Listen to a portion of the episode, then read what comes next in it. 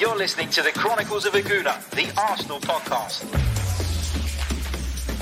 I'm Martin Tyler, and you're listening to Harry Symeou.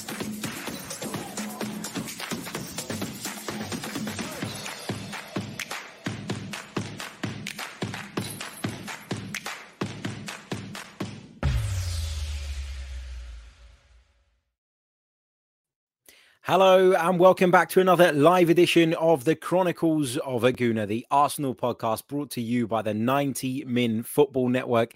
As ever, I'm your host, Harry Symeou, back in the studio and back with you for another live show. Really, really looking forward to this one because I've taken a couple of days off. I mean, the international break is a bit of a drag, isn't it? And you find yourself almost in this place where you are talking about things that you know are maybe kind of slightly true or maybe have a little bit of kind of credibility to them but ultimately you also have to always remember that at this point in the season where there isn't much to talk about there isn't much to write about there isn't much to discuss the odd story that you you think is a little bit questionable will find its way out into the public domain. And look we've done a couple of shows over the last few days where I know the stories haven't exactly been concrete. But we've been talking about them anyway, and we've been talking about them from a kind of what would be my opinion angle if this were true, rather than kind of reporting it as news, because I don't think you can do that given, as I say, the fact that we are in an international break, which has dragged, by the way, this one more than most others. And it feels like that's always the case now, isn't it, with the international breaks? Every single time we get to one, it feels longer and more painful than the one prior. Is it just me that feels like that? Let me know in the chat. But it has been what feels like forever since Arsenal have been in action. And of course, the fact that we didn't really turn in a good performance against Brighton obviously means that was kind of hanging over us for a few days. And, and I've found this international break quite difficult, probably partly down to that. I've got to be honest. But on this edition of the show, we've got plenty to get into. We're going to be discussing Sevilla's Youssef En-Nesyri. Is he the next part in the Mikel Arteta rebuild? We'll be talking a little bit about the Sevilla man. Uh, I'll be providing you a bit of a download into what type of player he is, what level he's currently at, and whether or not I think he would be a good option in the centre forward position.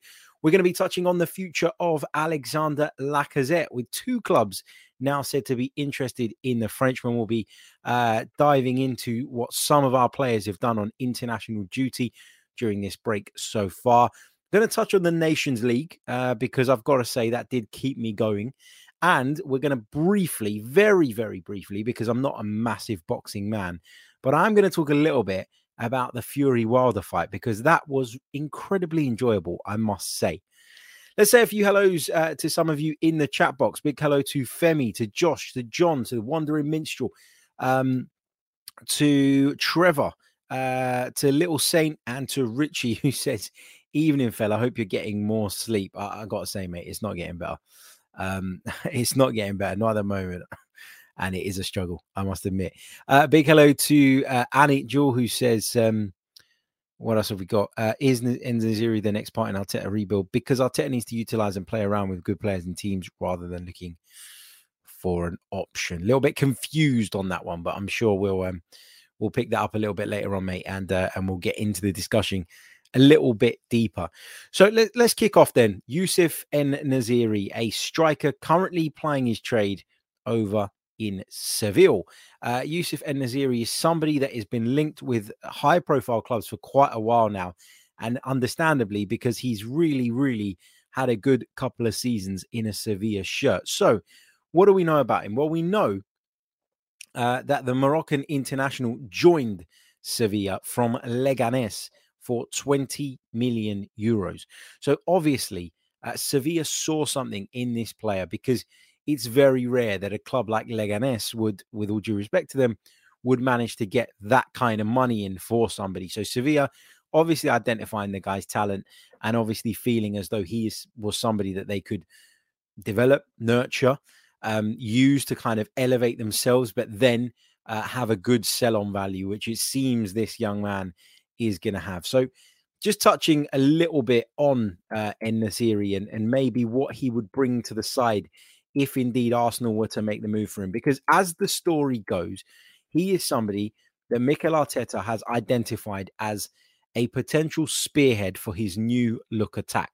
We've had the conversation time and time again in recent months. Pierre Emerick Aubameyang, is he still at the highest level?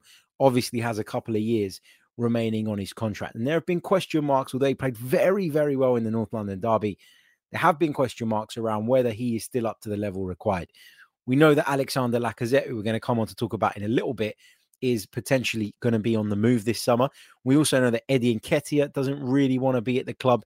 And so the centre forward position feels like the kind of next one that Arsenal need to address. And we've talked time and time again about how Arsenal's transfer policy this summer was very much geared around bringing in a number of players in a number of different positions. But I do feel like moving forward, what you're going to start to see is Arsenal each summer going, we need one or two good, high quality players. And so that transfer policy or approach is going to change. And you are probably going to see Arsenal, rather than spending 140, 150 million on five or six players, maybe spending 100 million on two players or, or one player, you know, just to kind of continue to develop this side. I think the core of our transfer business has been done. The kind of ripping out and starting again is is well underway, and we're probably moving a little bit past that phase now. So people like En-Nesyri uh, feel like players that fit into this plan, this process, if you like, this rebuild, if that's what you want to call it. So the lad is 24 years old. As I mentioned, he's a Moroccan international. And according to Transfermarkt, his current value stands at around about 36 million pounds. So you feel as though given the impact of COVID, and I always talk about the impact of COVID, especially when referring to clubs overseas, because I think it's hit them a lot harder. This is a deal that is by no stretch of the imagination an impossible one for Arsenal to do. But they need to not just convince Sevilla, they need to convince the player. Why? Because the likelihood is that given how well En-Nesyri has been performing in recent seasons, Arsenal will not be the only club interested in him. And if you read the reports that have been doing the rounds in recent days, then that would suggest that there are a number of clubs interested, but that Mikel Arteta has him right at the very top of his list of strikers and has already pleaded with Vinay Venkatesham and the powers that be at Arsenal Football Club to do everything they can to persuade Youssef En-Nesyri that Arsenal is the right place for him. Now, he predominantly operates as a central striker, but he has been known in the past to play from the wide areas. In terms of his playing style, he, I read a scout report on him the other day in which he was described as a fox in the box. And if you remember back to the last fox in the box we bought, Francis Jeffers, uh, that didn't go too well. But what that means for those of you who maybe aren't familiar with the term or um, maybe are too young to remember Arsene Wenger using that term with regards to Francis Jeffers is a striker who doesn't really give you all that much in the build up, doesn't really get too involved in the wide areas, doesn't really get too involved in the in the lead up uh, to goals, but is somebody who comes alive in and around the penalty area and can make things happen. I think for me, you know, one of the impressive things about En-Nesyri, and look, I, am not going to sit here and pretend I watch him every single week, but I have seen him play uh, on a number of occasions, and I have read some really in-depth scouting reports in the lead up to this podcast. And one of the things that is is abundantly clear is that he's incredibly clever in his movement, in that he does manage to pull off of defenders, does seem to be in the right place uh, at the right time more often than not, and that requires what some people would refer to as footballing IQ. Right, you've got to be able to sense as a centre forward where the ball might drop. You've got to be able to make the right move so that your teammates can pick you out. And, you know, there's, you know, for me, somebody who can do that, but also has the physical presence of Youssef En-Nesyri feels like a really good fit to this Arsenal side. If you are a regular listener or viewer, you would have heard me on numerous occasions say that we need somebody who can operate as a target man, that we need somebody who can give us that option when we can't necessarily go in behind. When we're facing a low block, someone who can get into the penalty area and cause chaos, somebody who can um, you know, play with his back to goal, bring other people into the game, but also poses an aerial threat. And I think Youssef En-Nesyri ticks a lot of those boxes. Um, you know, he has played wide, as I said. He looks a bit awkward when he plays from those positions. I think he looks like a centre forward, and then naturally, when you put him out to the left wing, he, he looks a bit unbalanced, out of place. You know, unorthodox is probably the right word, but it just doesn't feel like that is his natural position. And so for me, he is a centre forward. He is quicker than people give him credit for. He is good in the air. He is strong. He is physical. He has that killer instinct, has proven over the last couple of seasons that he's a very, very competent finisher. And so for me, this feels like the kind of guy with Saka, Pepe, Emil Smith Rowe, Odegaard, all in and around him that would be the perfect focal point for Arsenal's attack. So I would be all for Arsenal making a move for this guy. I really would, because based on what I've seen, based on what I've read, based on what I've been told, he is a very, very impressive centre forward. And now that these links are kind of getting stronger and stronger, and look, again, there's no guarantee he ends up at Arsenal because, as I say, there'll be a number of high profile clubs courting this guy. He is that good. But for me, one of the things that, you know, I guess sticks out is the fact that in terms of the age profile, 24 years old, in terms of the attributes that he has, he just feels like such a good fit that you feel as though if Arsenal have backed Mikel Arteta this far, to the point they have so far, where they are willing to make big investments and probably in a lot of cases pay over the odds for players that Mikel Arteta was adamant and convinced would be the future, then there's no reason why they wouldn't or couldn't or shouldn't do this again when it comes to En-Nesyri. I mean, was Aaron Ramsdale at the time, you know, when you were looking at Aaron Ramsdale from the outside, were you saying he's a 30 million pound goalkeeper. Would you say that Ben White was a 50 million pound centre half prior to this summer? You wouldn't. But Arsenal have obviously gone that extra mile to bring in players that just fit in with what they're doing and just fit the kind of puzzle perfectly. And Youssef En-Nesyri feels like another one of those to me. And so for whatever the price would be, which you'd expect, you know, he's a centre forward, you'd expect it's going to be probably in excess of around about 50 million pounds. I think if you see him as the focal point of your team for the coming seasons, then you do it, Arsenal. You go out there and you get it done. Now, how has he started the 21 22 campaign? Actually, very, very well. He's made six appearances for Sevilla in La Liga thus far, scoring three goals and providing one assist. If you look back at the output from En-Nesyri last season, it proves that he's not just going through a purple patch, he played 38 times in La Liga last season, scored 18 goals, which is a very, very reasonable return. Uh, managed to get a few goals in the Champions League as well, six to be specific. Um, also played in the Copa del Rey, played in the UEFA Super Cup as well. So in total, from 52 appearances last season, he managed 24 goals, which makes him just under a one in two man, which is kind of what you want. And and also, you know, when you're looking at your centre forward, we often um you know, we often look at centre forwards and we we become obsessed by their goal record and their goal return and we look at that and that will determine in in most people's minds more often than not whether or not they're the type of player that the club should be bringing in. But for me, a centre forward is so much more than that.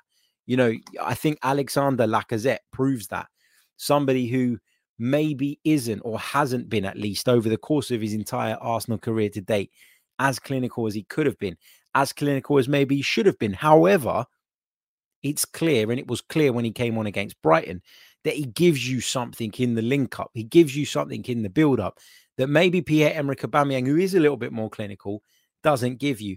And so, as a centre forward, I think you need to you need to do both. You need to contribute directly with goals whether that be putting them in the back of your net yourself, whether that be uh, providing assists, but you also need to give something to the team, give a focal point to the team, give an outball to the team.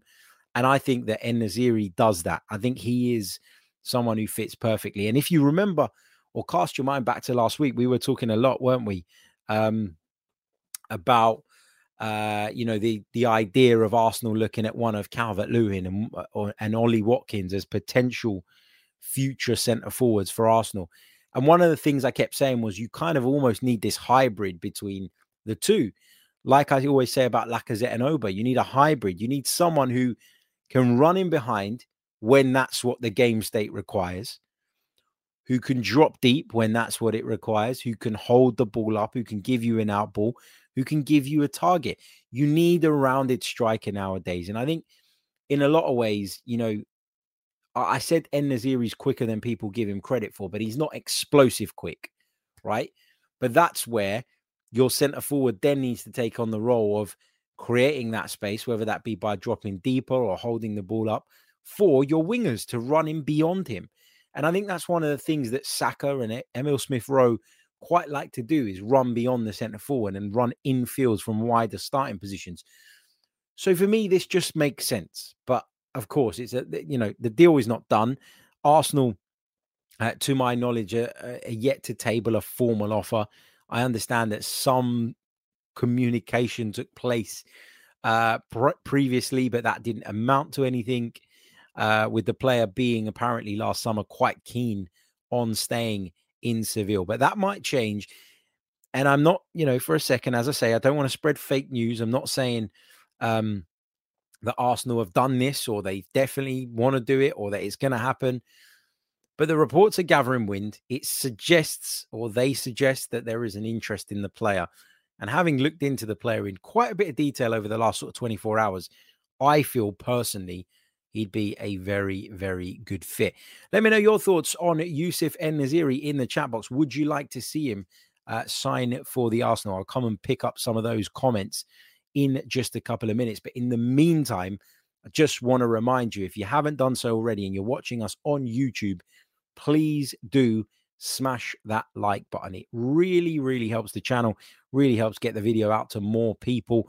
Also, subscribe to the channel if you are new. Uh, it feels like we're crawling towards 17,000 on this platform, but we are getting there slowly but surely. I would rather get there quickly. So if you haven't done so already, please subscribe to the channel uh, we'd love to have you on board. And if you'd like to go one further and support the Chronicles of a Gooner, you can do so by clicking in the link in the description and becoming a channel member. Right, let's see uh, what we've got in the comments. I love this one from Richie. He says, Now I'm going to be on YouTube for 30 minutes checking him out. I was hoping for an early night. Never mind. Yep, never mind me. Uh, it'll be worth it if he ends up at the Arsenal. Uh, Josh Hunter says, I would have liked for us to get Andre Silva at Leipzig because this guy is, uh, but this guy is all round too. Talking about En-Nesyri. Uh, Footballholic TV says, Yo, Harry, it's been long. Hope you're all good. All good, mate. Thank you so, so much. Uh, Wandering Minstrel says, Smash the like button. Yep, he's got the right idea. And I guess in response to my Fox in the Box comment, he, he mentions the legendary Ian Wright.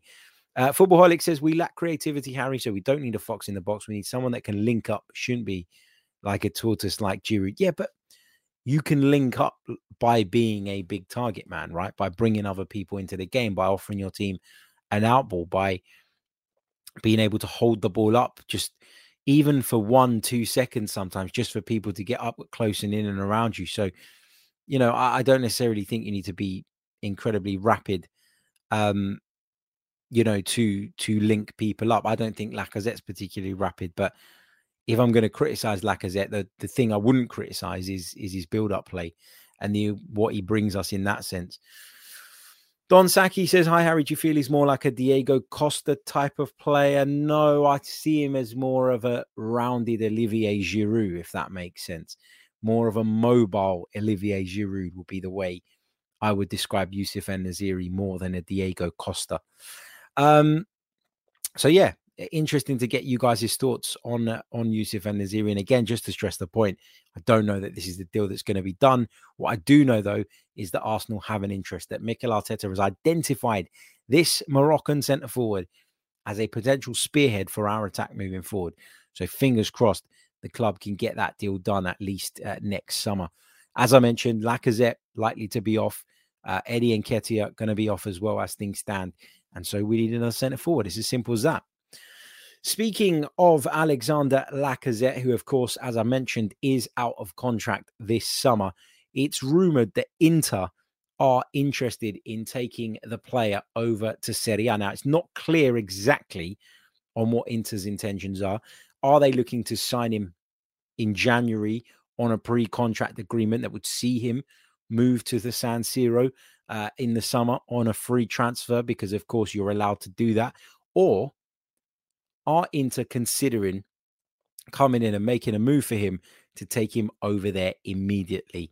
Now, this will be interesting because for me, we've, you know, time and time again, people have said, I don't want Arsenal to leave themselves short. I don't want Arsenal to be in a position where they've got a striker who is going to walk away for free. Like there is, there's just no way that Arsenal should allow a player like Lacazette, who they paid almost 50 million pounds for, to walk away on a free transfer.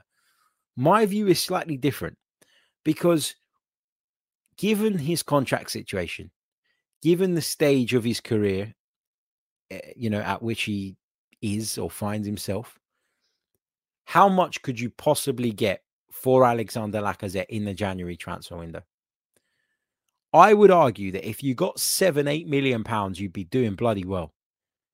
And therefore, is seven or eight million pounds worth the risk of leaving your team exposed short in a key position for the remainder of the season, for from January to the end of the campaign?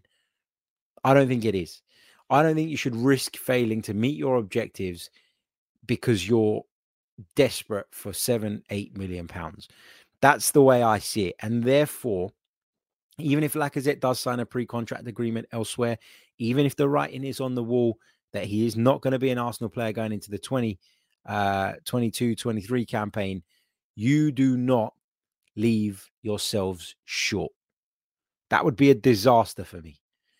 Because if one thing happened, you know, one injury to Pierre Emerick Aubameyang, we go from having two very well respected, two um, very experienced, two very competent centre forwards to relying on Eddie Nketiah and Folarin Balogun and maybe Gabriel Martinelli coming in field or, you know, whatever else Mikel Arteta decides to do. Again, you know, we talk a lot about Arsenal building this team, and it is a build and it is going to take a while. And the reason it's going to take a while is because you need to have more than one layer. You can't leave yourselves short, and you certainly cannot afford to allow Alexander Lacazette to depart the club in January unless you're going to bring someone in in January just because you're fearful of watching him walk out of the back door for free. You know, the, the, ship that had money on it for Alexander Lacazette, it's sailed, it's gone, it's even crashed and sunk. You know, it's that far gone. It can't be about money now with Lacazette. It needs to be about what is best for the team, what is best for the squad, what makes us best equipped to achieve our objectives between now and the end of the season. And as I say, I don't believe there is a club out there who would be willing to pay the kind of money that I would look at and say, well, it's too good to refuse for Alexander Lacazette, given his current situation. So hold on to him. Keep him there. If he wants to sign a pre contract agreement elsewhere, I think he's been a great servant. His attitude is always tip top. Let him do it. But you cannot afford to expose yourselves and, uh, you know, as a football club to the point where we've only got one senior centre forward. It just, for me, it would be naive. It would be silly. And it's one of those things that, because it's Arsenal, you just know it would bite us in the ass. So I'd keep Alexander Lacazette.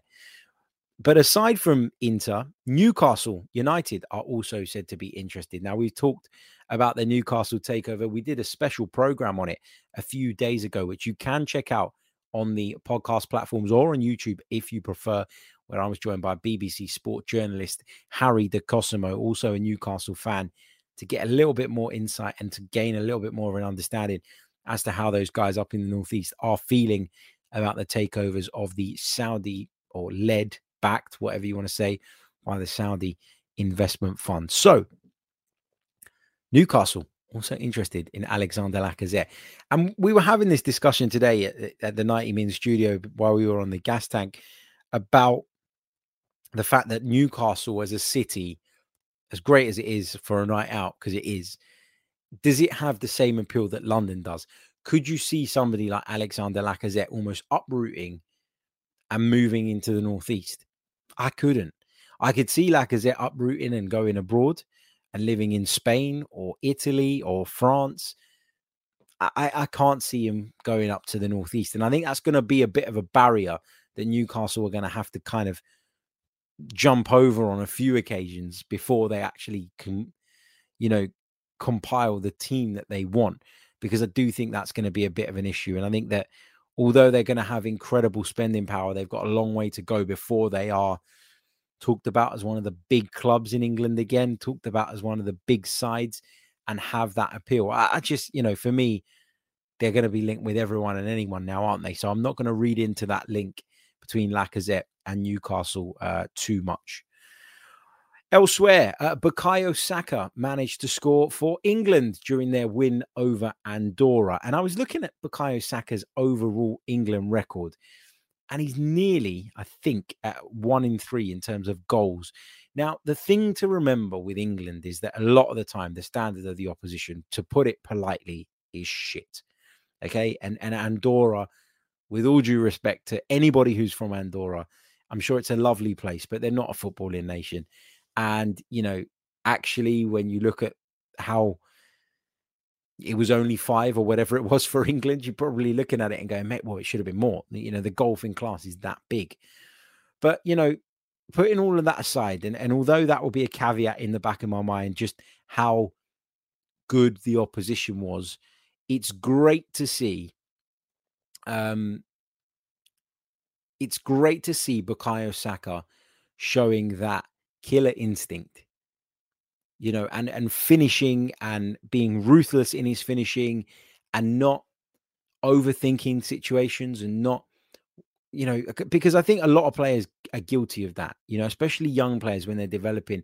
It's almost as though at times they don't always trust their instinct and they maybe overthink things a little bit too much and and that can lead to confusion hesitation a lack of decisiveness that then leads to poor finishing and i think one of the things i've always said about saka and smith rowe is that they do need to improve in that department. And although, as I say, it was against Andorra, and it doesn't really make the world of difference to us as Arsenal fans.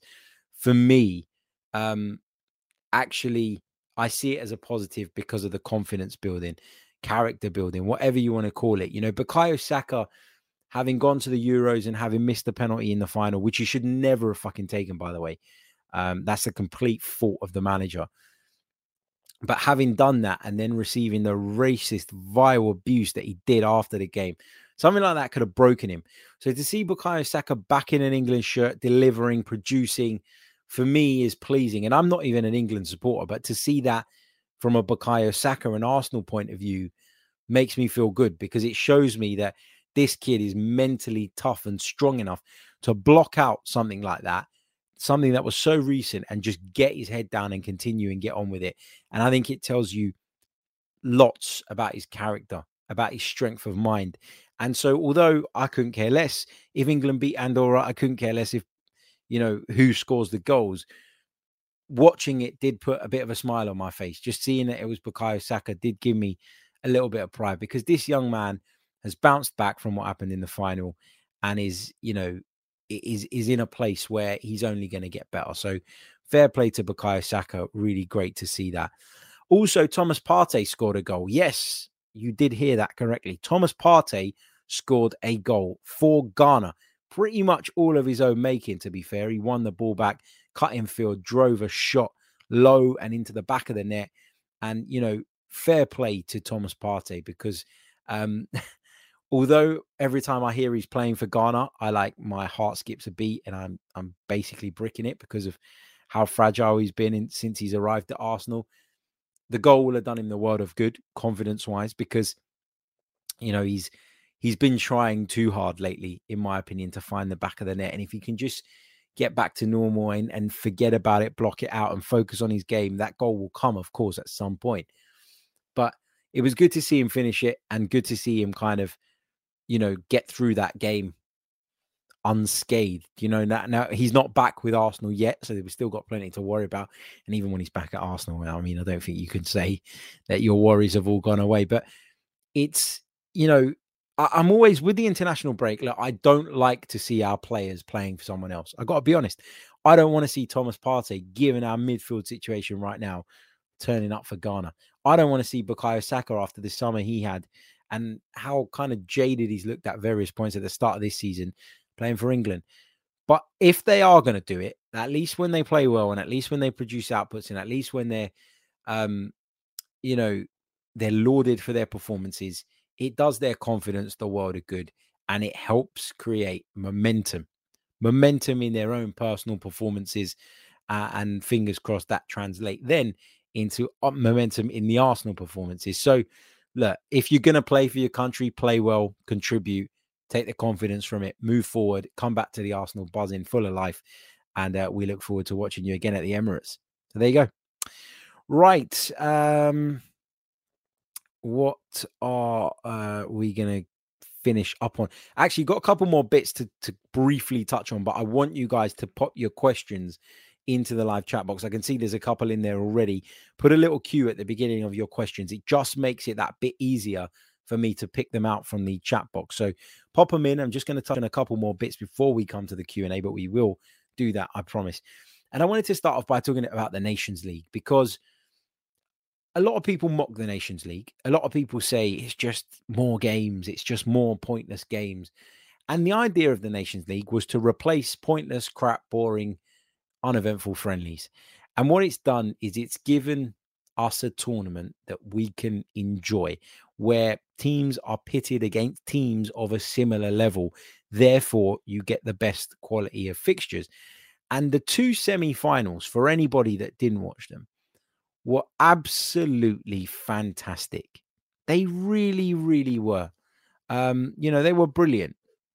I really, really enjoyed them. Uh, you know, it was Italy, Spain, it was Belgium, France. They were both fantastic games with drama, you know, good quality football, brilliant goals, brilliant football. It was a real treat. And I really enjoyed watching those two semi-finals. I sat down and I watched the final last night as well between um, Spain and France. And that was highly entertaining or absorbing is probably the right word for that one as well. Really fascinating to watch the two teams go toe to toe, to watch Spain trying to impose their style of football on the French and knowing that the French always had that ability to hurt them at the uh, sharp end of the pitch with the likes of Mbappe and Benzema, etc., etc. So really good watch that was as well. But there was one moment in that match that ultimately decided the match that sparked all kinds of controversy on social media and led to me getting pelters on Twitter because I went on and basically confirmed why the goal stood. Now, Spain had taken the lead. France bounced back immediately with a brilliant goal from Karim Benzema before Kylian Mbappe then put them ahead. Now, Kylian Mbappe, when the pass was played through to him, when it left the the uh, his teammate's boot, was standing in an offside position. Now, when we saw the replay, that the, you know while the VAR check was going on, and the ball, the the picture was paused at that specific moment when the player re- released the ball, you could quite clearly see that Kylian Mbappe was in an offside position. But the reason that goal stood is because in the rules it states that if a defender deliberately plays the ball in the lead up to the goal, so the last touch before it gets to the goal scorer, then that player, the goal scorer, in that case, Kylian Mbappe, is not deemed to have gained an advantage. And Eric Garcia stretches to try and block the ball going forward. Now, of course, he's influenced by the position of Mbappe. Knowing that Kylian Mbappe is in behind him, he knows that he has to try and cut that ball out. Therefore, it influences his decision. But that's not the way the law is worded. The law is worded where it says if he makes a deliberate attempt to play the ball. And what's not deliberate about sliding on the ground at full strength to try and get to the ball? It was deliberate from Eric Garcia. So I agree. If I was a Spain fan, I'd be really disappointed about that. I'd feel quite frustrated by it. But what my point was on social media last night was the law is flawed. Okay. That is the law whether you like it or not, whether you agree with it or not, that is the way it's worded. And all the officials did, the ones on the pitch, the VAR, etc., etc., was apply the law as it is written. So if you've got an issue with it, which I have, I think it's a shit law. I think it needs changing. I think it needs adapting. But if you have got an issue with it, your issue and your anger should be with the law and not the officials who simply did their job by applying the law as it is written. And you know, I've seen a lot of stuff on on social media, you know, or I'm not surprised that that goal was allowed to stand. It was British referees. I'm not surprised that uh, that goal stood because Anthony Taylor was the man in the middle. Look, I'm the biggest critic of Premier League referees. I think they're some of the worst in, in across the top leagues. I think there's lots of them that are terrible, that aren't fit to do the job, that shouldn't be there, and that have basically stolen a living at the highest level of football, just basically being crap at their jobs. But in this instance, you have to be fair and you have to say that the issue that came to light that caused so much controversy, that sparked so much debate, is with the law, not with the officials. So they might be crap. They are a lot of the time, but let's direct the frustration at the right place so that this thing can hopefully get sorted. And I think, you know, we've said it all along. I, have said it to mates and I've said it on the social club with Dan and, and Simon on numerous occasions. For me, VAR, as it continues and as it develops and as it grows and as it gets better and as it gets refined, is going to expose some of our current laws or some of our laws that we, yeah, some of our current laws as no longer fit for purpose. And this is a prime example of that. So I do think that, you know, it's something that needs to be fixed, it's something that needs to be rectified. But as I'll repeat it again, you know, the, the referee and his team were not responsible for what a lot of people deem to be a cock up. The law is.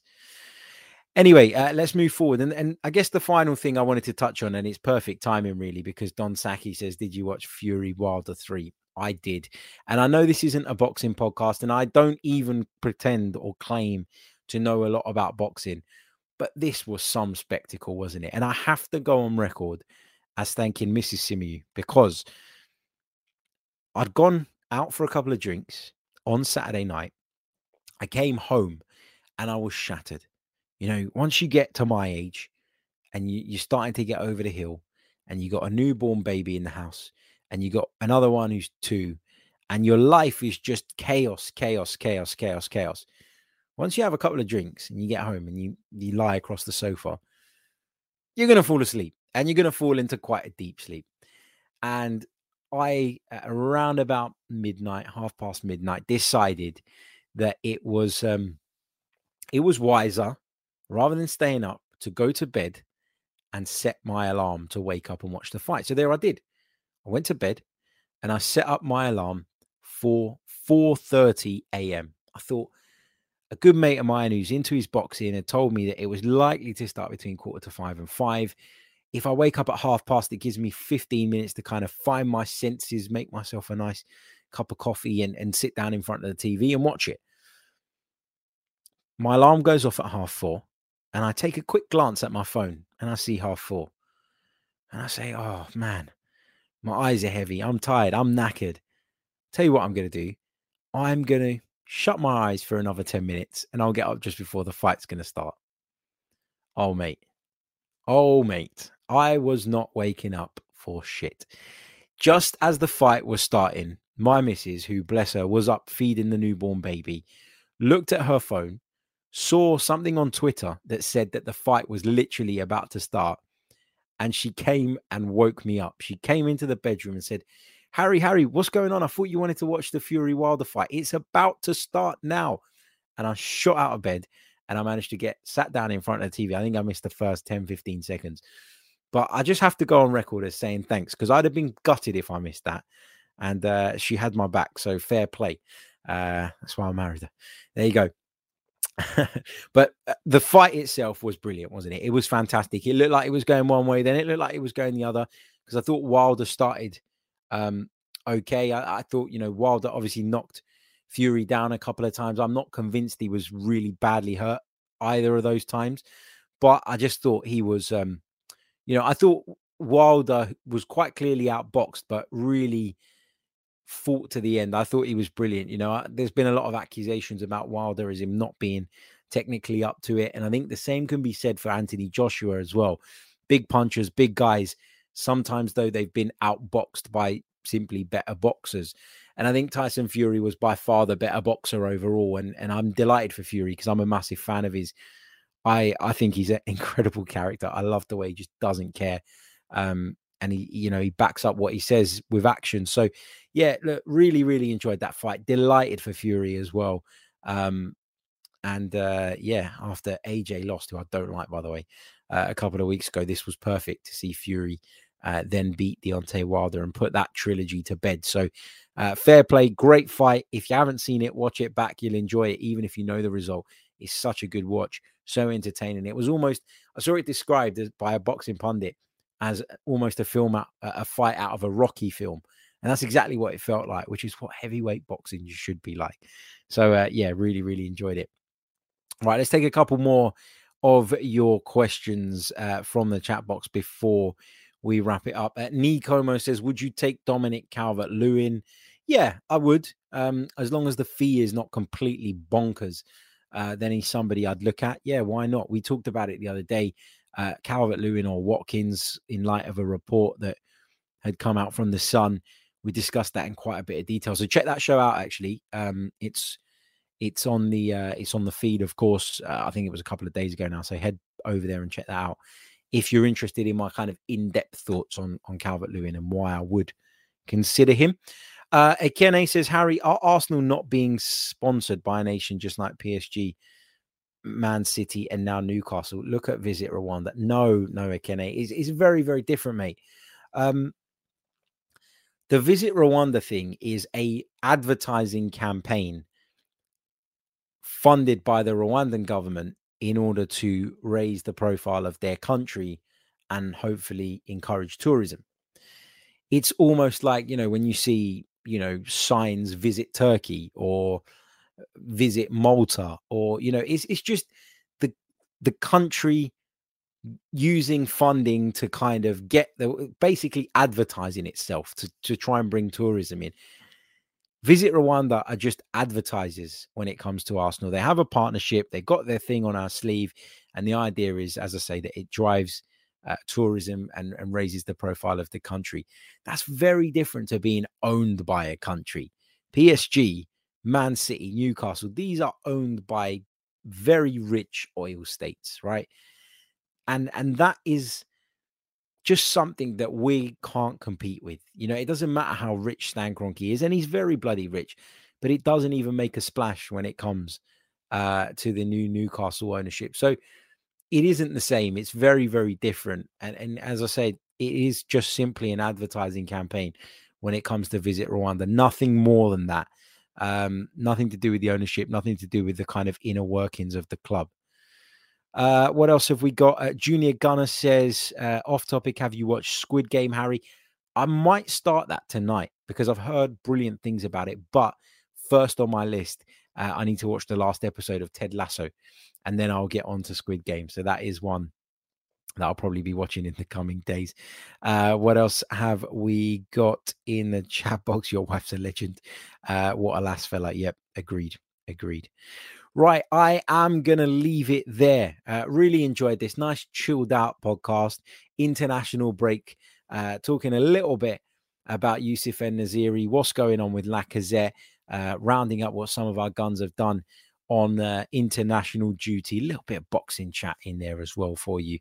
Uh, and uh, yeah, hope you've enjoyed it. As I said before, look, the international break is a content creator's hell. It is for me anyway, because I I don't enjoy doing. How do I put this? For me, I'm very much one of those people that if I do a piece of content, it's because I think or hope that people will be interested in it.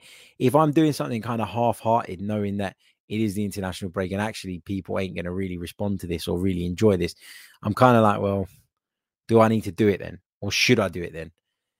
And and that's why you haven't seen podcasts in the last couple of days. You know, we did uh, a couple of bits on on Friday in the lead up to the weekend. Didn't do anything over the weekend, um, and then uh, we're back uh, back today. Back today with a couple of bits of content. So check it out. Hope you enjoy them. Uh, make sure you subscribe to the channel if you haven't done so already. Let's try and get to 17k here on YouTube ASAP for listening via the audio. Leave us a review. It really, really does help. And I can see the reviews are slowly creeping up, which means you guys are taking them up. So thank you so, so much. I'll be back tomorrow with more Arsenal and football related content. Until then, take care of yourselves and stay safe. All the best. Goodbye.